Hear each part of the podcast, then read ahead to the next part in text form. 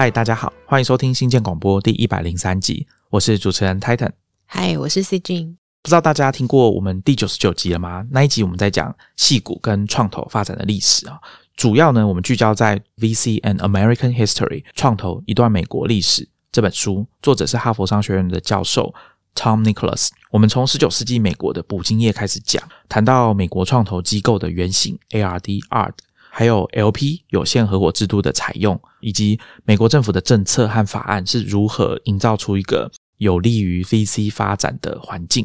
那我们在九十九集里面还有介绍三个早期采用 L P 制度的创投公司，而且其中有两家到现在其实都还算蛮活跃的。在那一集里面有谈到一件算是趋势的改变，也就是创投的呃发展的重心从早期的东岸慢慢的转移到西岸。我们在那一集里面当然有跟大家解释说，其中有一个巧合是电晶体的发明人 William Shockley 博士，他那时候从贝尔实验室决定要回到他的故乡，也就是加州，去成立他的 Shockley 半导体。那原因是因为他想要照顾年纪大了的母亲这样子。然后我们就说啊，这个历史的巧合，因为大家如果去查维基百科或者是去查一些资料，你会发现说 Shockley 半导体就是我们事后回来看，它算是这个被叫做矽谷的地方里面第一家专门在做半导体事业的公司。我们那时候也有稍微跟大家带到 Fairchild 这家公司的名字，在台湾通常比较常见的翻译是快捷半导体，等一下我们会从这边开始往下讲。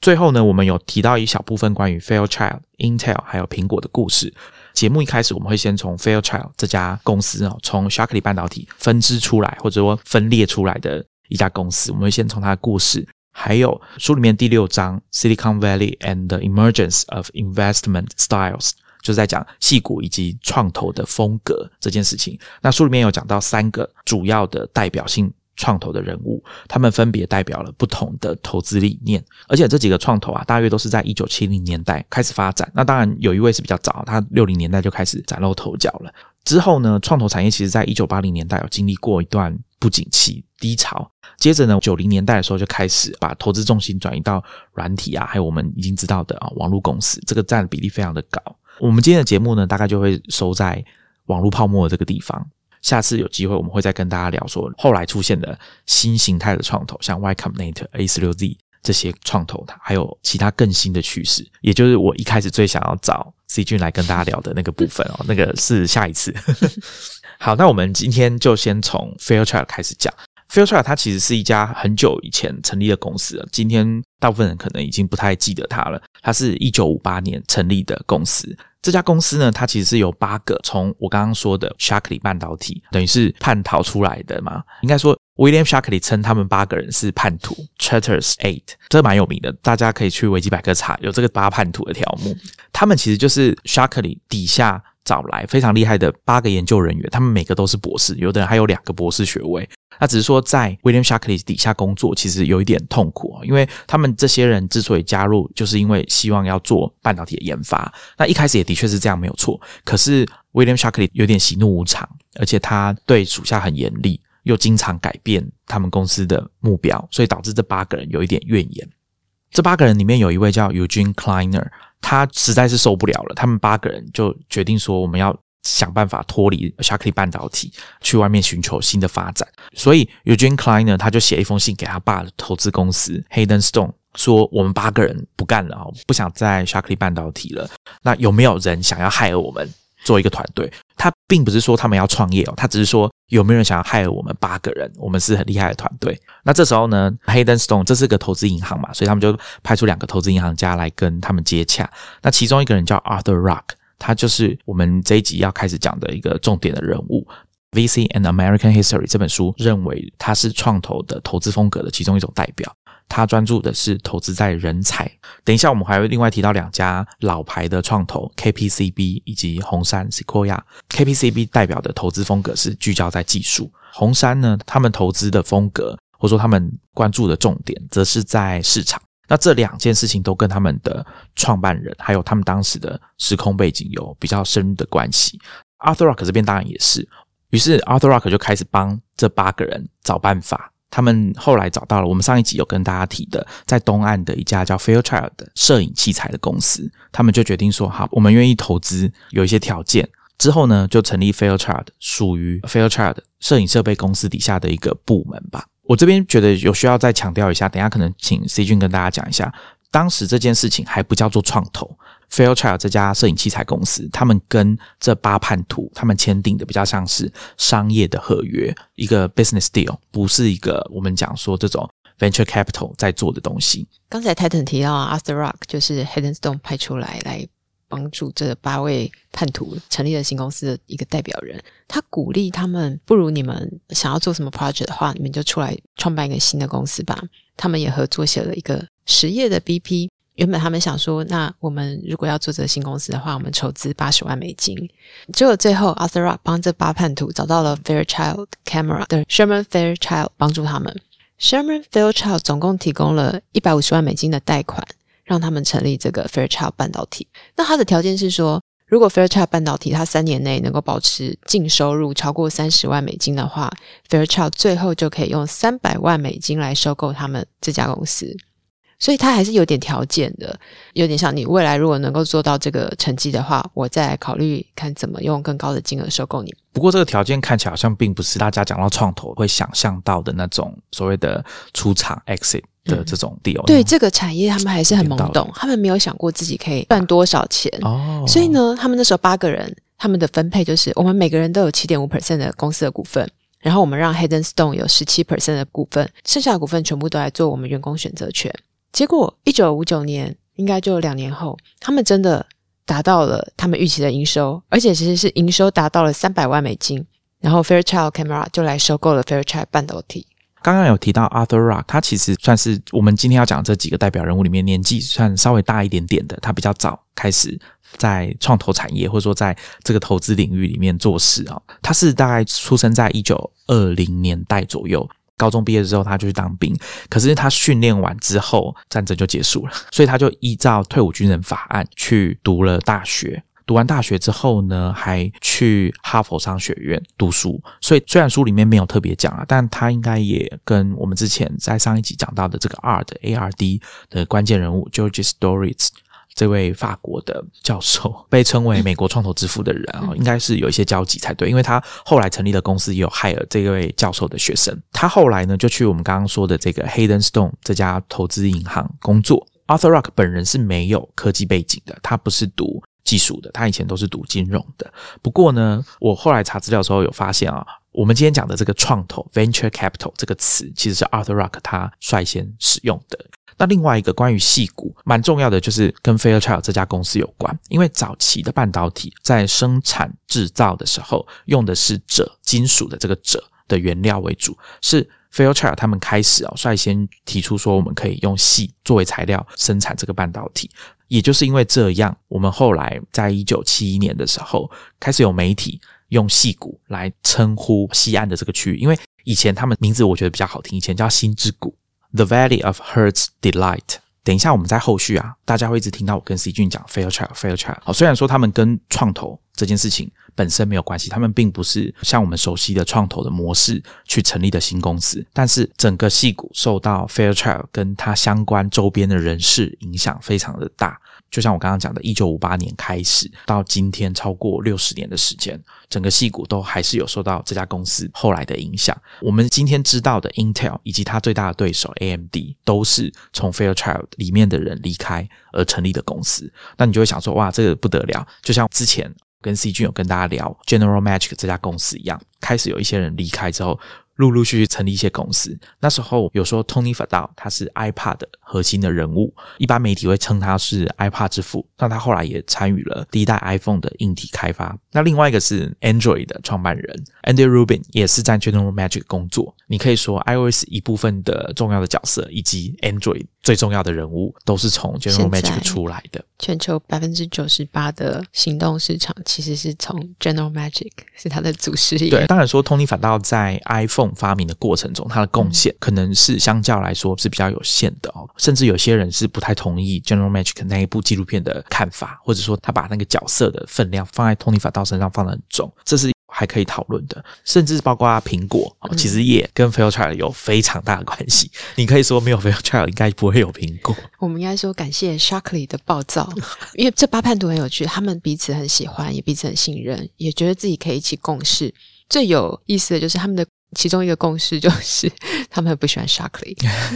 结果 Arthur Rock 其实也说他很喜欢他们这八个人这个团队，因为他觉得好的 idea 跟好的产品其实市面上很多，但是你要看到优秀人才却是很罕见的。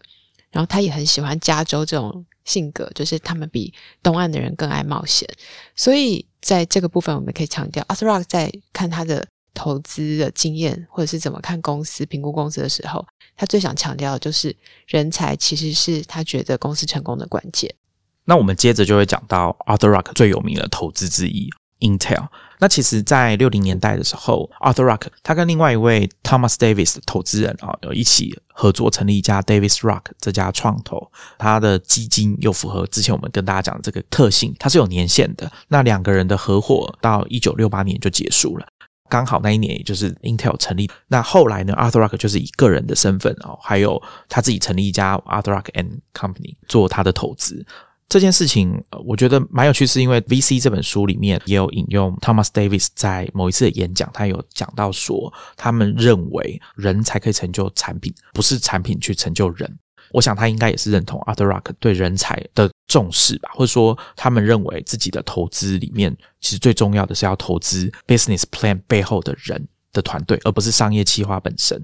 这几家创投我们等一下会接着跟大家讲 K P C B 跟红杉，虽然我们说他们代表了三种不同的投资风格，但是这不代表说他们只看重那其中一项，他们其实三个都很重要，就是人才、技术跟市场。这三件事情你可以在他们的投资原则里面发现说这三件事情他们其实都非常看重，只是说大家着眼点会不同，而这会导致他们在做投资标的的选择跟决策的时候有比较明显的影响。那像 Davis Rock 他们这家创投那时候在做的时候有几个原则，书里面提到 Thomas Davis 其中一个原则我觉得蛮值得跟大家一提的、哦、比如说以市场来说好了，他说他想要支持的创业者是以市场导向的，他们关心的是人们要买什么东西，为什么想买，而不是这个创业者自己想要买什么东西，这有很大的差别。那我记得之前跟 Lawrence 在录第一百集的时候我们有提到说第一次创业的人他们都会很关心自己设计出来自己做出来的产品。那那时候我在节目里面有讲 C Jean 有在应该是 Twitter 上面跟大家分享说其实第二次创业的人他们就比较在意的是你要怎么把产品交到使用者的手上，交到买家的手上，而不是说过度投入心力在研发你的产品然后不管其他的事情。再来还有一点我觉得也值得一提啊，就是对创投来说负担这些创业者他们在管理上面的学习代价是很昂贵的，这件事情我们等一下再谈到红杉的时候会更加的凸显出来。好，那我们回到 Fairchild， C Jean 有提到 Fairchild 他后来是被母公司这个 Sherman Fairchild 的摄影器材公司收购了嘛。 Fairchild 半导体生意越做越好，但是这八个人也开始感受到当你公司在成长越来越像传统的企业，而且是由东岸的风格来领导的企业的时候，这八个人又开始很不适应了。于是这八个人陆陆续续有人离开 Fairchild， 一直走走走到最后剩下两个人 Robert Noyce 以及 Gordon Moore， 也就是我们知道的 Intel 的两位创办人。Gordon Moore 就是我们常听到的摩尔定律的那一位定义的人。那他的摩尔定律其实就是他在 Fairchild 工作的时候提出的，所以当然这两个人也很想要走啊，尤其是 Robert Noyce 在后来、哦、争取 Fairchild 这家公司他的领导地位的时候 C E O 没有选上，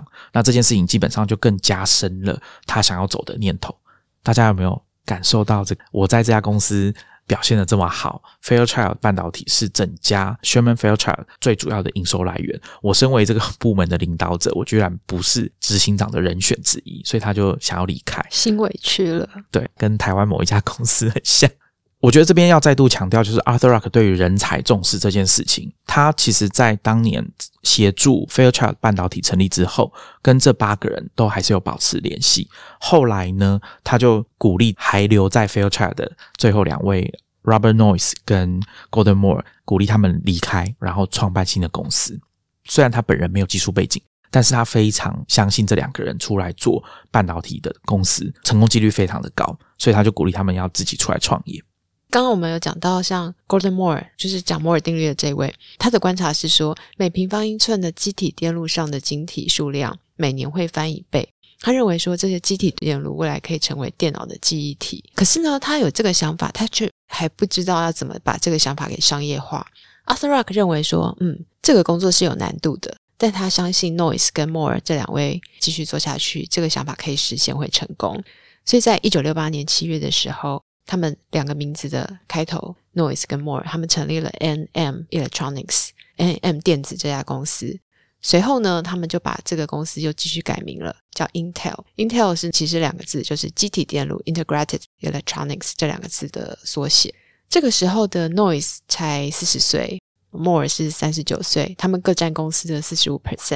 他们让 Rock 也加入，占公司的 百分之十 的股份。他们的想法是，我们这家公司呢，来筹资两百五十万美金，看我们可不可以有足够的资金来成立这家公司。没想到宣布了这个想法以后，在四十八小时内很快就筹完这笔资金，其中投资人也包括其他六位叛徒。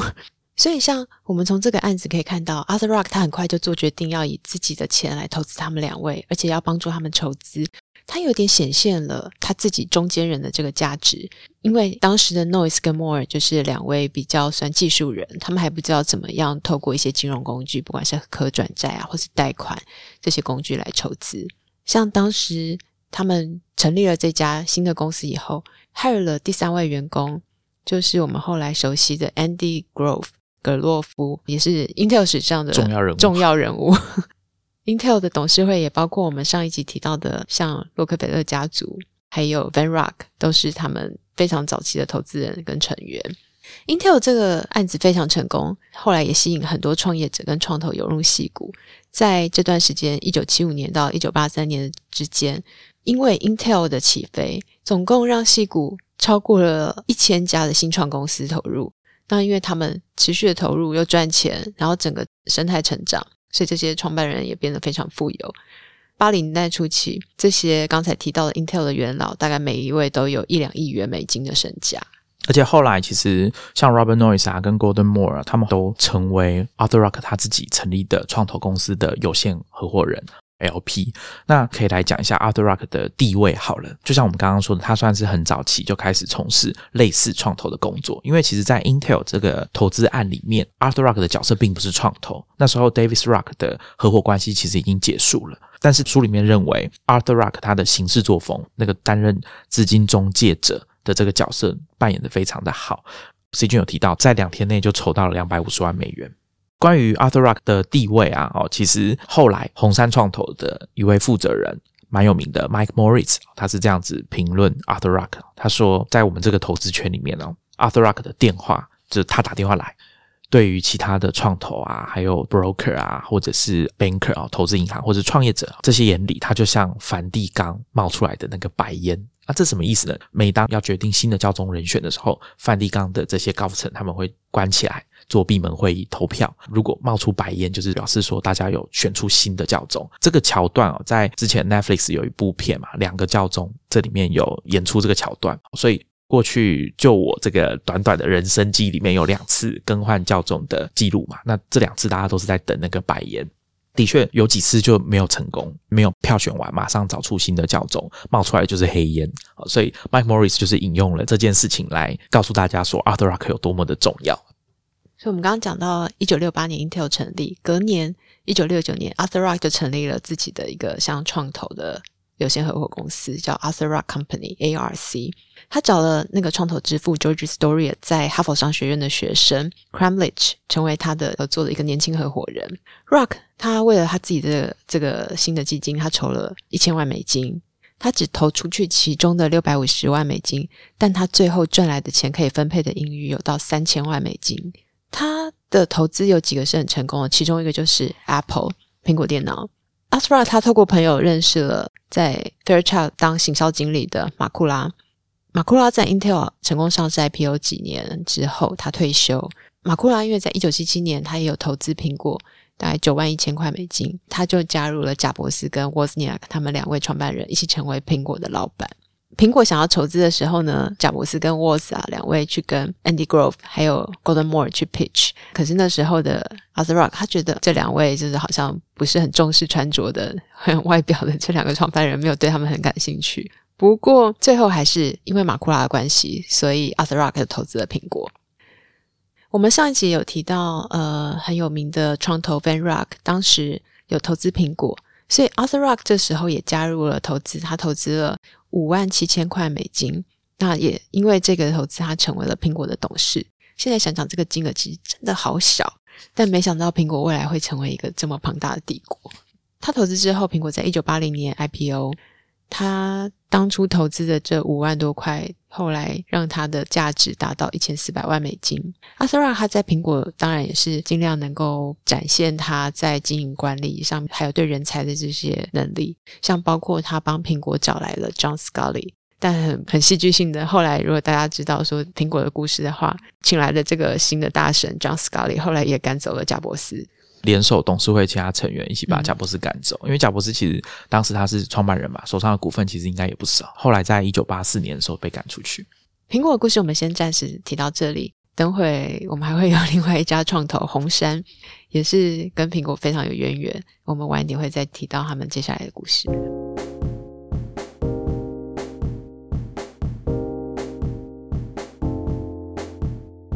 好，那在谈红杉创投之前，我们先谈另外一家比他们稍微早几年的 K P C B。 K P C B 其实是代表四个人的名字的开头，只是说一开始啊、哦，我们故事里面主要的两位角色啊、哦、是 Eugene Kleiner 跟 Tom Perkins， 他们就代表了 K P C B 的 K 跟 P。 Eugene Kleiner 他其实就是我们刚刚讲的八叛徒里面的其中一位，还记得吗？他就是那个写信去他老爸的投资公司 Hayden Stone， 并且因此让八叛徒结识了 Arthur Rock。那另外一位 Tom Perkins 呢，他以前是在 M I T 去的 double E， 我们讲电机工程的学位，后来呢他也去哈佛商学院。刚刚我在节目一开头有说我们今天会一直提到 Fairchild， 那我想另外一个我们会一直提到的应该就是哈佛商学院。他在哈佛商学院的时候，他的老师之一就是我们刚刚有跟大家讲的创投之父、啊、George Doriot， 甚至 Doriot 还有问 Tom Perkins 说你要不要来我的 A R D A R D 工作。后来 Tom Perkins 去惠普公司，而且他在惠普的历史上其实算扮演过一些重要的角色，他的工作上面直接汇报的对象就是惠普公司 H P 的两个创办人。他自己的风格从书中的描述，我认为是比较崇尚水平的组织，因为其实在书里面有描述到他跟 H P 的两位共同创办人的冲突之一就是创办人不喜欢他在研发部门营造的那种反主流文化，就是大家穿牛仔裤穿凉鞋然后穿 T 恤上班，他们觉得在 H P 工作你应该要穿西装打领带，然后像个正常的上班族。这件事情其实反映我们之前有跟大家讲说矽谷所在的西岸当地的风格跟东岸有什么不同。那之前 C 君有跟大家讲西岸的风格比较崇尚自由，包含 C 君前面有讲到苹果两位创办人贾伯斯跟沃斯尼亚克，他们在见投资人的时候其实穿着非常的邋遢，所以常常会给创投尤其是像 Arthur Rock 这种出身东岸的人特别的感到不舒服嘛，可以这样讲嘛，就是他们可能会不是特别欣赏这种风格的创业者。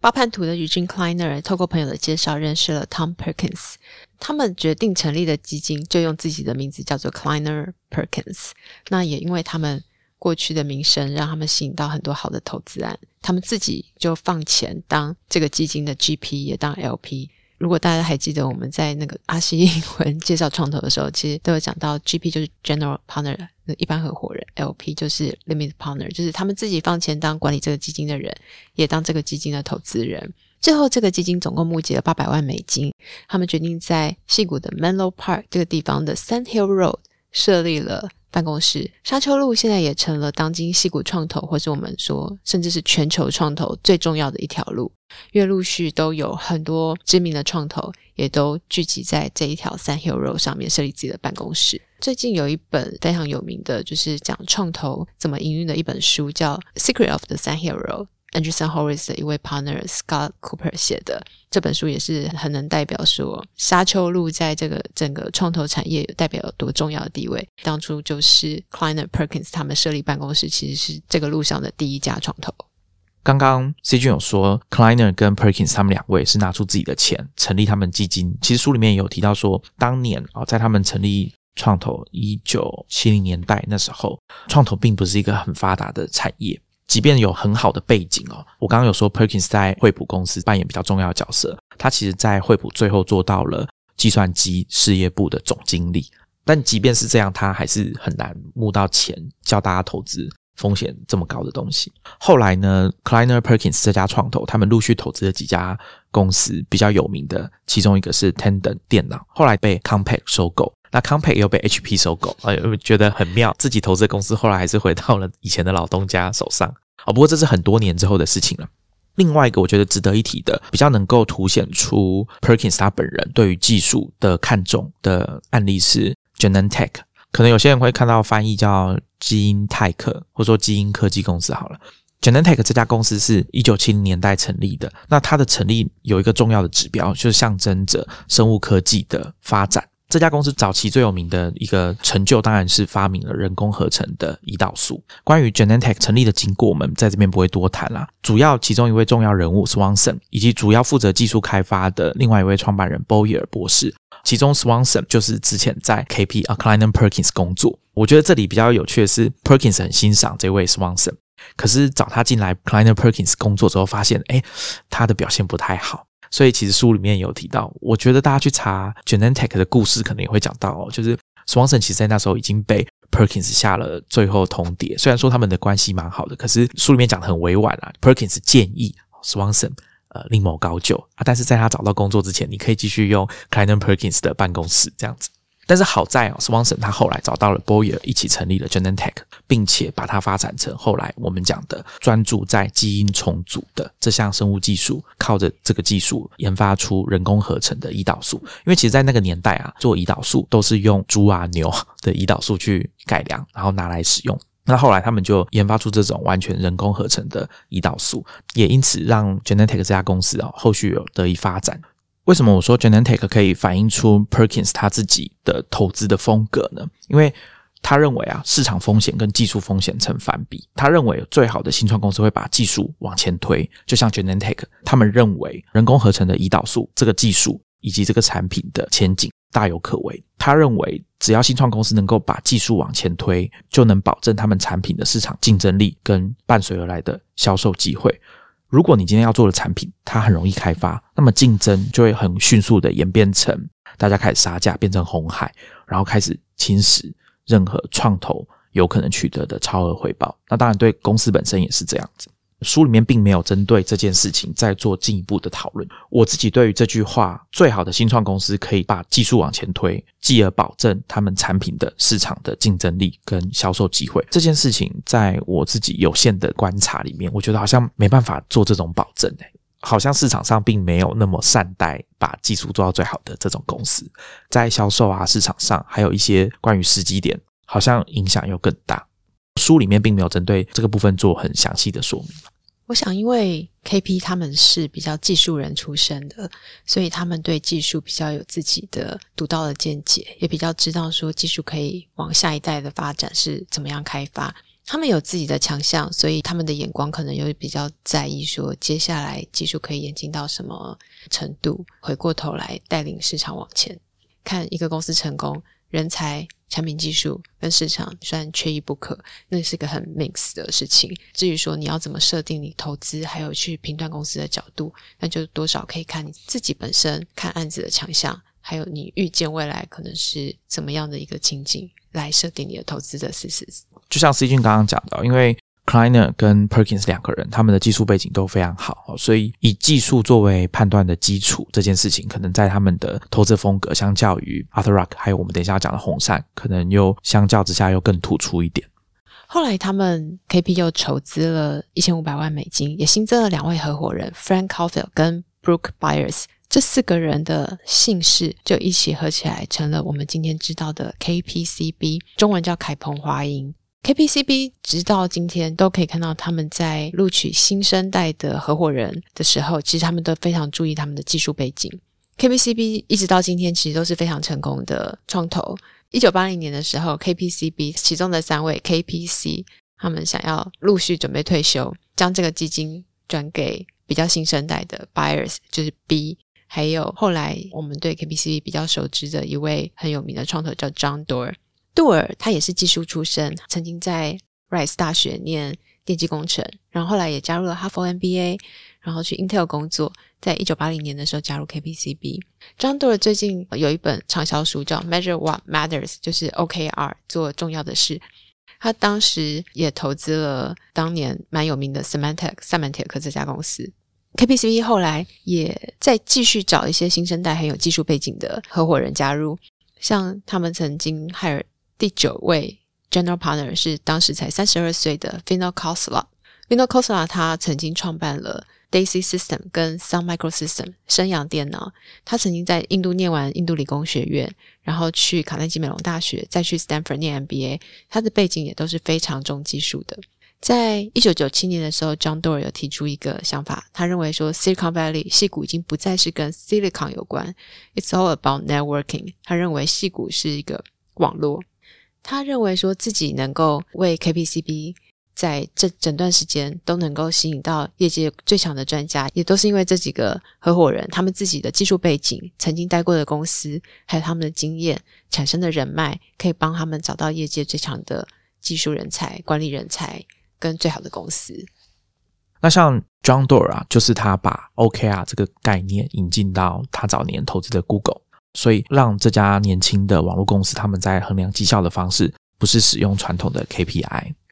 刚刚我们讲到 Arthur Rock 跟 Fairchild 这个八叛徒之间长期的关系，还有像 John Doerr 的这种人脉，让我想到前一段时间很红的 Clubhouse。 那时候 Andrew Chen 在 A 十六 Z 宣布要投资Clubhouse， 应该是一亿美元的那一次投资的时候，有在 A 十六 Z 的部落格写一篇文章，讲说他其实跟 Clubhouse 的共同创办人 Paul Davidson、哦、在二零一二年的时候就已经认识了。当时 Paul Davidson 还在创办另外一家公司叫 Highlight， 是一家想要用行动装置做一些 L B S 相关的服务。那后来这家公司卖给了 Pinterest。之后呢，其实 Paul Davidson 也不是马上就创办 Clubhouse， 他后来还是在 Mobile 跟 Social Network 的主题、哦、做了一些创业的题目，直到二零二零年。所以其实创投跟创业者之间这个关系有时候其实是很长的。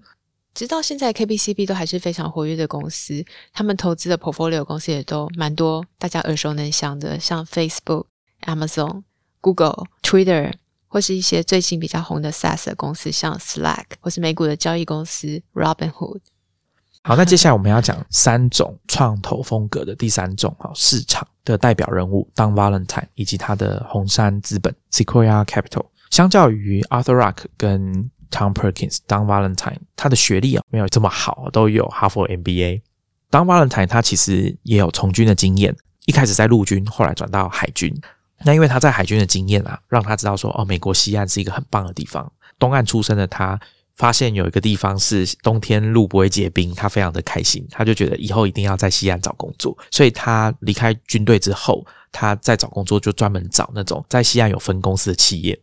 他一开始在科技公司的工作都是担任销售，那后来呢也到了 Fairchild 去工作，一开始只是负责加州的销售业务，后来变成 Fairchild 全美的销售业务都由他来管理。那我们刚刚前面有提到的苹果第一任的董事长马库拉，他其实就是 Don Valentine 在 Fairchild 工作时期的部属，是他底下的其中一位经理、哦、所以大家看我们又提到 Fairchild， 我觉得有必要在这个时候先跟大家提一下为什么 Don Valentine 这么看重市场。我甚至觉得我们可以讲说他很重视一家公司的产品它可以发展出来的生态系。因为他早年在半导体公司服务的时候，当时我们知道大部分的半导体需求都是来自军方，也就是说这些公司的最大客户都是美国国防部。但是从一九六零年代开始哦，美国政府收购或者说在购买这些半导体的支出比例是有在下降的，所以等于是身为半导体公司，你可能就要开始想说，诶，当你的最大客源开始降低你对你的依赖的时候，或者是渐渐的不再买你的产品的时候，那你要怎么办？那当 Valentine 那时候其实他的想法就是说应该要把半导体转到消费市场里面，并且让这些买我们半导体的公司的客户，如果他们可以因此开发出消费者喜欢的产品，那身为他的上游供应商，我们当然就可以卖出更多半导体，可以让我们的业务发展得更好。那他把这个 idea 提出来的时候， Fairchild 的董事会就不理他。那后来他就跟 Fairchild 的算是 C E O 吗一起跳槽到了国家半导体。 Fairchild 那时候的 C E O Charlie， 他很有名的地方在于他提出了把半导体的制造外包到外国，也就是当时的话是日本公司，外包给日本公司去生产半导体。我刚刚前面有说之所以叫矽谷 Silicon Valley， 就是因为那边的公司大部分都是生产制造半导体的公司，只是说从 Charlie 那时候开始，他就把制造这件事情外包给外国公司，降低成本并且维持产品的品质。后来当Don Valentine离开国家半导体之后，加入了一家叫做 Capital Group 的一家投资公司，叫资本集团。红杉这个名字其实是 Capital Group 这家公司底下其中一档基金的名字。这家投资公司就像我们刚刚有说，在七零年代创投还不是一个足以成为是产业的事情，当然做投资的人他们并不能接受说帮我操作管理基金的人把我的钱拿去做所谓的创投，所以他们必须要另外成立一个基金，就叫红杉基金，专门做这种比较高风险然后早期的科技公司的投资。在成立红杉之前， Capital Group 当时已经开始投资了一些公司，其中也包括了一个从 Fairchild 的员工出来组的一个新公司。这家公司其实是后来 Intel 非常主要的竞争对手，就是 A M D 超微半导体。所以 Capital Group 其实在当时成立红杉前，已经有点像已经跨入了、呃、投资半导体的领域。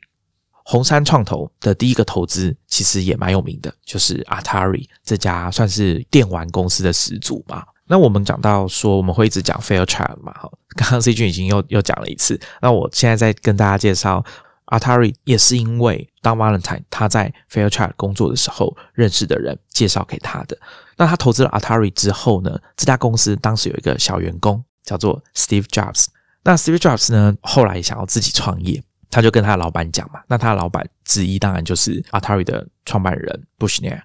Don Valentine 也因为这件事情知道说哦Atari 底下有人要创业了，在想说要不要投资他。当然遇到的第一件事情也是他觉得 Steve Jobs 跟 Wozniak 对市场没什么概念，他认为这两个创办人并不知道说自己产品的潜力跟他们面对的市场，所以这有一点其实违反了他想要投资的这个精神，他想要投资的这个风格。但是呢又因为刚刚我们提到的这位马库拉，他以前在 Fairchild 底下的经理，所以他就决定要投资苹果，而且他甚至更进一步提议说：“哎、欸，马库拉，不然你来当执行长好了。”那只是说马库拉一开始就婉拒这个提议，他担任董事长，那执行长是另外一位叫 Mike Scott 的，算是科技界的老兵吧。所以这个事情啊、哦，大家可以看出来说，当Don Valentine其实非常仰赖他在 Fairchild 时期，或者说他在半导体产业工作时期建立起来的关系，并且他在投资的时候他都会看说这个产业的潜力。像我刚刚前面讲 Atari， 一方面当然是因为朋友介绍，二方面是因为当时的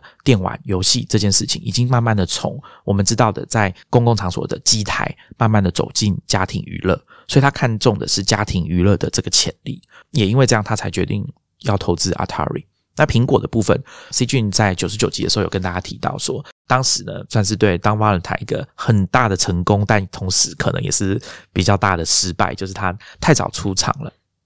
在一九七四年的时候，Don Valentine 他们投资六十万美金，后来又帮 Atari 从其他投资人筹了一百五十万美金。在一九七六年就两年后， Atari 以两千八百万美金卖给华纳，光这一年 Valentine 就从 Atari 这个 deal 上面赚了四倍。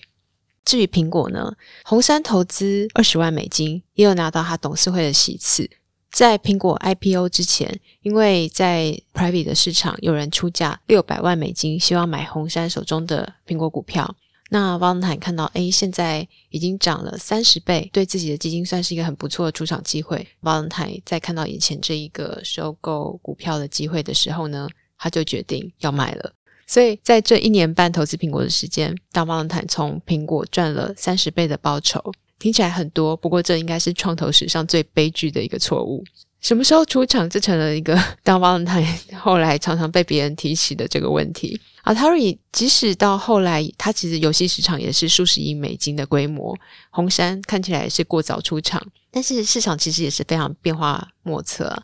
因为像一九八三年 Atari 也有经过一段时间是他遇到非常强的市场的竞争者，当年他们就损失了五亿美金。所以投资其实真的有很多很复杂的因素在交错，但长远来看，当时Don Valentine的确是过早出场了他手中的 Atari 跟苹果的股票。当时有一个看法是，巴隆坦认为他们的这种 V C 这种基金的存续期有点偏短，所以他需要先出场提供一些报酬给他的投资人，来建立比较好的名声，才比较有利于他募集下一档基金。他也透过说像不同阶段的去投资这些公司，设下一些 milestone， 他可以降低一些市场不确定的风险。他非常在意的就是这个一直提到的市场 market。Don Valentine 在他的投资的哲学里面其实提到非常多次，他非常重视 market，他的立场就是希望说你能够找到一个很好的市场，然后从那个市场上面看到他去建立非常多家的公司。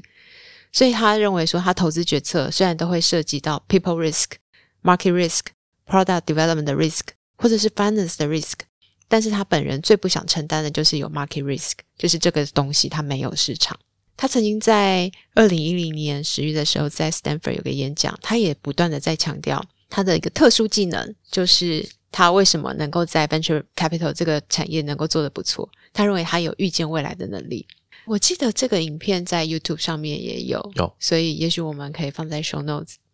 我们讲 Don Valentine 因为非常注重自己的基金的投资绩效啊的利益，他有时候也会介入公司的发展，就是刚刚讲的 Atari 要卖给华纳，他其实就是像说服创办人去帮他们寻求出场。对于创办人来讲，其实这有点像公司就是你创造出来的你的小孩啊 baby， 什么时候出场对创办人也是另外一个很难做的决定。但至于创投，他可能就会看到眼前的回报，他就会希望说你不如就出场，我就可以马上就可以变现我手中的投资。 Oracle 甲骨文的创办人 Larry Ellison， 他其实也是红杉的曾经投资的公司，他曾经在演讲中有批评过，希望大家对创投说不， just say no to venture capital， 因为他看到就是觉得说创投就很像就是只顾着这些投资的报酬，而不是去想一些就是公司比较长期经营的方向啊，或是一些其他就是经营的面向。就像另外一个例子也是 Don Valentine 很有名的，就是他只注重市场却没有很 care 公司发展，就是 Cisco 思科。思科是一个由夫妻创办人创办的公司，他们没有注意到他们跟红杉投资的时候的条款是红杉可以介入一些思科的经营，所以在红杉的策动下，红杉请了外部的经理人来经营公司。后来也因为经理人和创办人之间有一些经营上的冲突，所以公司就 fire 了夫妻创办人的太太，后来先生也被迫离开。这应该是在红杉跟 Cisco 这个案件到现在都还是有人会讲红杉是为了自己的利益会赶走创办人的一家创投。我觉得这有时候是涉及到创投对于经营管理的想法，或者说他们认为创业者可能对于经营管理上面非常不熟悉，需要外部的协助。刚刚我在前面讲 Davis Rock 的时候， Thomas Davis 在演讲的时候他其实有讲到嘛，他觉得对投资人来说，他们认为哦，对创业者学习管理这件事情的代价是很昂贵的。很多时候有可能一家好好的公司，或者说它本来有很好的产品，有很好的市场机会，可是却因为创办人没有做很恰当的管理，导致这家公司最后没有成功。这种案例其实在新创公司的历史上面应该也是发生过很多次。所以作为创投，他们最在乎的应该就是他们的投资报酬，相对的以他们的立场把这个事情摆在最前面，我想应该是可以理解的。对于创办人来说，当然这就是两边的冲突最常发生的原因。就像刚刚C Jean讲的，连红杉自己有投资的公司，自己到头来都不是特别欣赏创投的作风。这件事情在之前我们提到的这些创业的案例啊，像 Uber 卡拉尼克跟他的投资人发生了冲突，真的是多到数不完，这种其实就是其中一个。那还有包含 Twitter 他们的创办人啊，或者是执行长一直被创投换掉这件事情，也是我觉得就是近期比较有名的案例吧。 Sequoia 跟 K P C B 这两个创投从一九七零年到两千年这段时间各成立了八档基金。从他们的基金的经验来看，他们每一档基金的规模越来越大。除了一九八三、八四年刚好是业界的不景气的时间，那几年他们的报酬没有非常好，但一直到 K P C B 的第八档基金，他们的报酬率有到 百分之三百， 红杉的第七档基金当时也有超过 百分之一百五十 以上的非常好的成绩。Don Valentine 在一九七九年的时候，他去雇佣了以前在 Capital Group 的 Gordon Russell，他希望说他再去找一些跟自己不一样的人，因为他认为每个人的背景不同，所以就可以产生不同的意见。他对于他自己这样子这种经营方法感到还蛮自豪的。他不喜欢大家都是意见一致的人，觉得说如果大家彼此有一些意见不同或冲突，就可以启发了更多不同的想法。后来呢，他也找了 Mike Moritz， 跟 K P C B 一样，红杉也是陆续在找新血加入新的合伙人，像 Mike Moritz、Doc Leoni， 或是到最近也很红的 Alfred Lin。 补充一下 Mike Moritz， 我觉得他在 Don Valentine 挑选 G P 的这个过程当中，我觉得他算是蛮特别的一个案例，但也符合刚刚C Jean讲的 Don Valentine 想要找各种不同背景的人来加入他的创投公司，可以代表不同的意见。这件事情我觉得跟Don Valentine他个人的经历也很有关系，因为他自己并不是那种我们刚刚说很主流的做金融做投资的背景，他不是哈佛商学院，他甚至也没有读过知名的 M B A。这件事情要回溯到早年他开始找资金的时候，他有去找过所罗门兄弟，那所罗门兄弟就说你是哈佛商学院毕业的吗？如果不是的话，我们是不会投资你的。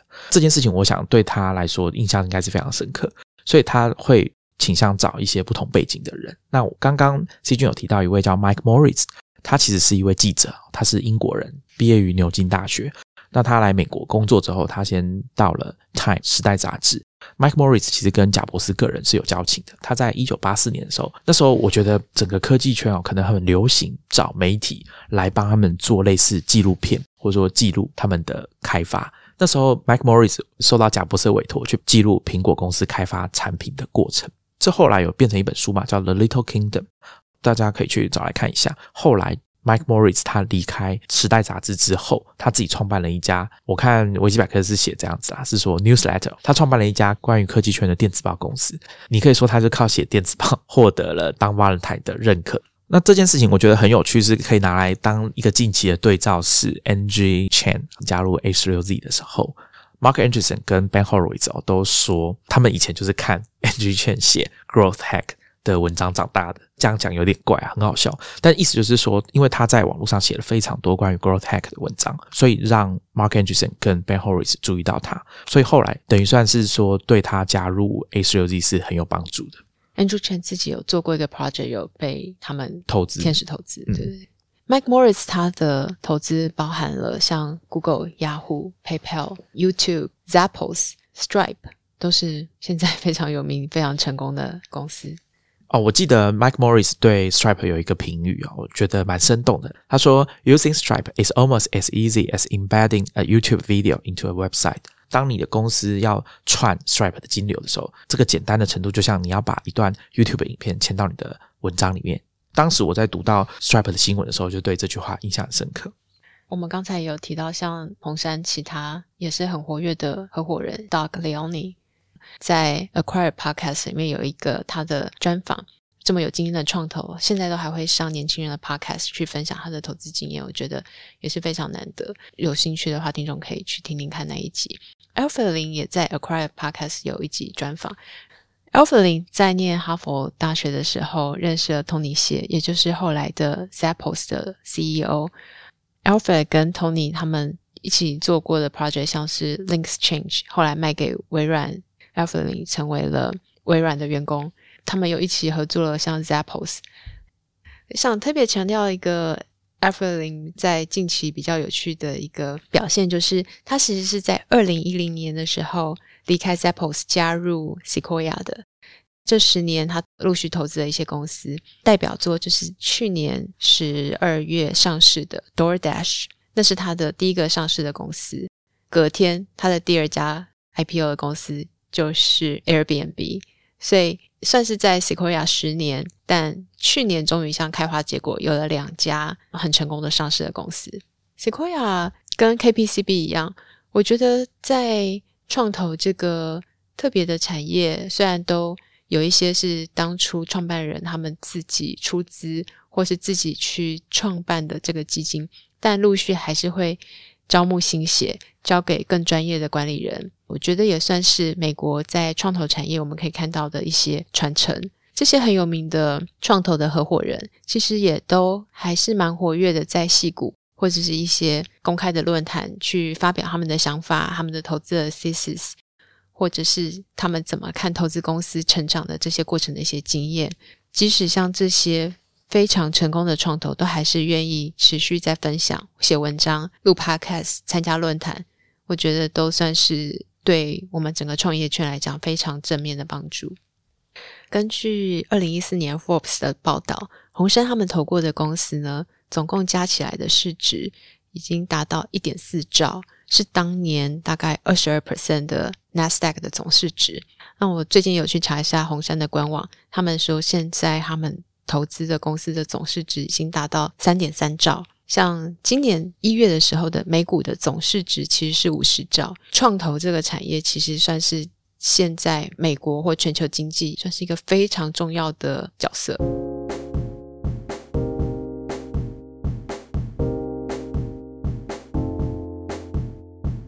刚刚 C 君有跟大家提到，大概在一九八三、一九八四年的时候景气比较不好，创投的活动就变得比较少。书里面有提到说这件事情啊，有点隐含说创投它也是一个跟景气循环有关系的产业，也就是说当市场不好的时候大家会紧缩投资。我记得我们之前在某一集也有讲到吧，就是 Google 在金融海啸时期他们有一整年都没有收购新创公司。随着时间到一九九零年代，网络开始兴起了，创投投资的重心也从之前我们前面讲的一九七零年、一九八零年，他们那时候创投还有在投资像生物科技公司。到了九零年代呢，大部分的创投的资金都跑到所谓的 I C T， 台湾很熟悉的 I C T 哦，资通讯产业，那特别是在软体啊还有网络公司。后面的这个泡沫的事情我想大家应该都相对算比较熟悉了，相较于我们前面讲的东西。到了九零年代网络业开始兴起的时候，我们前面提到这些成立于一九七零年的创投，他们依旧是扮演非常重要的角色。像一九九四年成立然后隔年上市的 Netscape 网景公司就是 K P C B 投资的。我们之前有跟大家稍微讲了一下 Netscape 的故事啊，还有他们的两位共同创办人 Jim Clark 以及 Mark Andreessen。 K P C B 其实在里面就扮演了蛮重要的角色哦，他们是早期的投资人。Netscape 的创办人 Jim Clark 当时找了他在 Stanford 认识的 K P C B 的 John Doerr 来投资。 Doerr 那时候已经是 V C 圈的明星，他又懂技术又有人脉，可以吸引人才，所以那时候大家就有点像是说 K P C B 的钱比其他创投的钱更值钱。Netscape 成立十六个月以后，一九九五年的八月上市，公司的市值就达到二十四亿。光 Jim Clark 这个创办人他的股票值五亿， Mark Andreessen 这个后来加入的他值五千万， K P C B 的价值也达到 二点五亿。九五年一月的时候，有两个 Stanford 电机的学生杨致远、 David Filo， 他们推出了一个网页版的那种黄页指南。这个案子呢 K P C B 没投，鸿杉的 Mike Moritz 投了一百万美金，拿了 百分之二十五， 然后他在 B 轮的时候再投一百万美金。隔年一九九六年的四月， Yahoo I P O， 当时的市值是超过八亿，在隔年 Yahoo 的市值就达到了十亿。接下来网络还有几个重要的案例，像 Hotmail，Hotmail 是一九九六年七月推出的一个免费服务，当时可以提供 两 M B 的免费邮件信箱的容量。Hotmail 在推出六个月以后就达到了一百万个用户注册，一九九七年的时候就达到一千两百万的用户。后来微软用四亿美金收购，然后把 Hotmail 整合到微软。Hotmail 做了两件蛮重要的事，第一个是用网页技术做电子邮件服务。它一开始的名字啊 H O T M A I L 里面有四个字母是大写 H T M L， 意思就是说可以在网页上面建立电子邮件服务。第二个就是免费提供他们的服务，也成为我们后来蛮常见的网络公司的商业模式。还有一个案例就像 PayPal， PayPal 是一九九八年由 Max Levchin、 Peter Thiel、 Luke Nosek 成立的一家公司叫 Confinity 逐渐演变的。当时他们的主要投资人是 Nokia Venture。在两千年的时候 Confinity 并了一家公司叫 X 点 com， 他的创办人是 Elon Musk。 Elon Musk 本来跟他的兄弟 Kimball 创办了一家软体公司叫 Zip 二， 当时是以三亿多美金的现金卖给 Compaq。 后来呢，一九九九年鸿杉投资 X 点 com， 那两千年的时候这家公司跟 Confinity 合并成为了后来的 PayPal。 PayPal 也是我们现在知道的这种 P to P 的 payment 的一个代表。PayPal 在二零零二年的时候上市，半年后再被 eBay 收购。讲到 PayPal， 我们有点就会联想到像刚才讲到的 Fairchild 对当年一九六零年代的矽谷的创业精神的影响，或者是Titan刚刚有讲到 General Magic， 或者是 PayPal 很有名的这几个早期员工，大家的俗称叫 PayPal Mafia。PayPal Mafia 后来陆续出走，创办了像 YouTube、Yelp、LinkedIn、Tesla、SpaceX 这些公司，包括像 PayPal 曾经有一位 C O O， 他后来创办了 Yammer 的 David Sacks， 像当初创办 Yammer 的 A 轮也是来自 PayPal 其他几位创立的 Founders Fund 来投资的。 Yammer 后来也被微软用十二亿收购。就像 David Sacks 的 Craft Venture 现在也是在矽谷非常活跃的创投，像我非常爱听的一个 All In Podcast， 他就是其中的一个非常固定的来宾，每周都在分享他们对市场的一些观察啊，或者是想法。像亚马逊的贝佐斯在创办 Amazon 的时候，他曾经找了 John Doerr， 当时的 K P C B 投资了八百万美金，拿了他 百分之十三 的股份。红杉的 Mike Moritz 投资雅虎的时候，在杨致远跟 File 的介绍下，让 Mike Moritz 可以有机会认识 Stanford 的另外两位学生 Sergey Brin 跟 Larry Page。当时呢 Mike Moritz 认为说嗯，他们的搜寻引擎可能未来可以成为雅虎的供应商。 Mike Moritz 在透过这两个年轻人的天使投资人贝佐斯，让 Mike Moritz 可以在九十九年投资了这两个年轻人创办的公司 Google。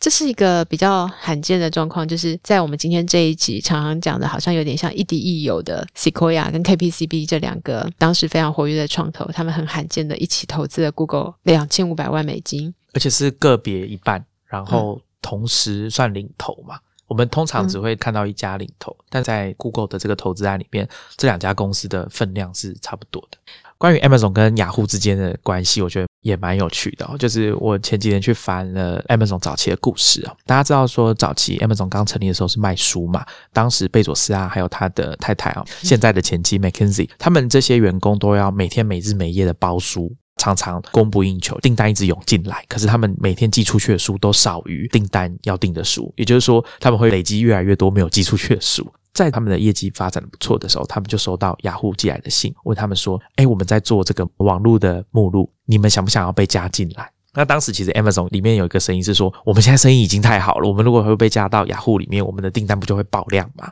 那这时候当然贝佐斯就独排众议啊，他就说不行啊，我们当然还是要加进去啊，我们就来试试看我们的生意可以做到多好。虽然小小的插曲啊，所以在刚才这一连串很快转的讲了很多当年非常活跃啊非常风起云涌的网络公司的故事当中，当然也有很多成功的案例，有很多创投有看到这些成功案例，但也有创投去错过了这些案例，因为当时可能看不懂市场发展，看不懂网络技术在哪里，也可能看不懂说为什么有一些是提供免费的生意，但是它却可以在未来很值钱。这都是过去这二十年很多人不断拿出来讨论，还有就是在看网络服务、线上服务可以怎么经营的很多可能。我觉得从当年的免费服务也都逐渐演变到今天我们可能有订阅制啊，或者是不同的 SaaS 的公司的经营模式。我们刚提到的那个 K P C B 的 John Doerr 啊，他曾经在网络泡沫前很乐观的鼓吹说 Internet is underhyped， 他觉得 Internet 还不够热，他觉得当时的矽谷在网络业的创新是一个地球历史上最大的合法的财富创造。我们刚刚讲到好多啊，什么公司啊诟病啊卖了多少钱，真的是让很多创投还有创办人都在当年成了巨富。结果在两千年发生很重大的事件，网络泡沫。而且其实像美国当年也有经过九一一的攻击，在那段时间经济很不景气， John Doerr 曾经很谨慎地修改了自己的说法，他认为说网络业是地球历史上最大的合法财富创造和蒸发。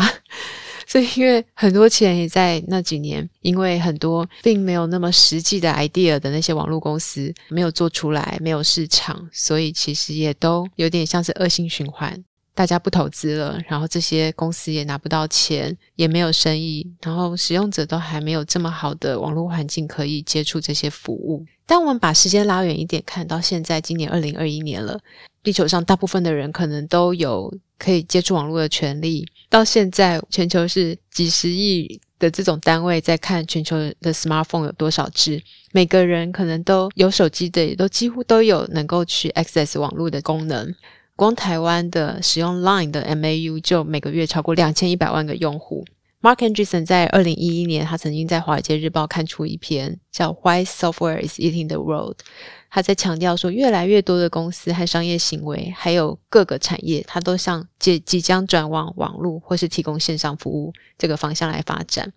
后来比较成功的公司像 Amazon， 它可能革新掉的是整个 retail 产业， Uber 可能它去 disrupt 掉的可能是整个运输相关的产业，甚至是可能会影响到的是像房地产相关的产业。 Airbnb 不是只是当一个民宿，它也是让整个很庞大的旅游产业起了很大的变化。像 Stripe 也可能是未来非常让传统金融业很头痛的一个科技新创公司。所以我们现在回头看一些小小的公司，它带起来的涟漪可能都远超过我们想象。不管是像刚才讲的 PayPal Mafia， 它带动了非常多其他新创公司的创立，像 General Magic、 Apple 也都带动了很多不同的新创产业冒出来。甚至我们往更早前看的 Fairchild 和它影响的像 Intel 啊 Apple 这些，我们今天在节目中提到很多在当年六零年代七零年代影响到整个科技或硬体发展的这种半导体相关的公司，都从 Fairchild 出走，然后创办自己心目中觉得诶可能未来会有不错前景的公司。甚至像 Titan 今天有讲到 George Doriot 这个创投之父在哈佛商学院带出来的一连串创投的早期的前辈。把时间稍微往回推一点哦，到刚刚我们说网络泡沫的那个年代哦，其实当时对创投的一项批评就是说，他们把市场哦炒得非常的热。那当然不是只有创投要负责，华尔街的投资银行也要负责哦。其中一个有名的案例就是 Mary Meeker， 我们之前有介绍过这位出身自投资银行界，一开始是证券分析师。我们知道做投资的时候，这种投资银行他们通常底下会分几个部门，其中一个是分析部门，他们要对投资的方向提出建议。另外一个当然就是做投资决策的部门。那当时 Mary Meeker 她有一个争议，就是说在两者之间的角色是很模糊的。她身为一个分析师，可是她却会左右公司的投资决策，所以这有可能导致在做决策的时候有一点没有那么客观，因为她会倾向投资自己分析看好的公司。我认为这个比较像是一个缩影啦，就是当时的整个投资圈，不管是华尔街还是西岸这些创投，他们在网络过热的这个状况下投入的大量的资金，可是通常最后受伤的很大一部分都是散户，就是在 I P O 当天要进场买股票的这些人哦。那其实很多创投他们在 I P O 那一天他们早就都出场了，所以即便这些新上市的公司他们在刚上市的那段时间表现不好，甚至赔钱，创投都已经落袋了。比较受伤的可能就是一方面可能是在闭锁期的员工啦，或者是进场的散户，所以这也是创投会被批评的地方。那另外一个是 George Doriot， 当年在哈佛商学院有一件我们现在来看、哦、应该是恶名昭彰的事情、哦、他不喜欢收女学生这件事情，当然跟现在创投或者说各行各业里面、哦、女性的比例啊，或者是说受到的待遇跟男性有落差，我觉得这也是书里面有提到说创投还需要改善的地方，蛮值得我们观察的。因为其实刚刚这样一路讲下来，包含九十九集有跟大家讲到说创投在环境啊、法令啊还有一些制度上面的改变。那之后有机会也还会跟大家聊到比较新的创投的模式啊，或者说他们在观念上的一些创新，我觉得也都蛮有意思的。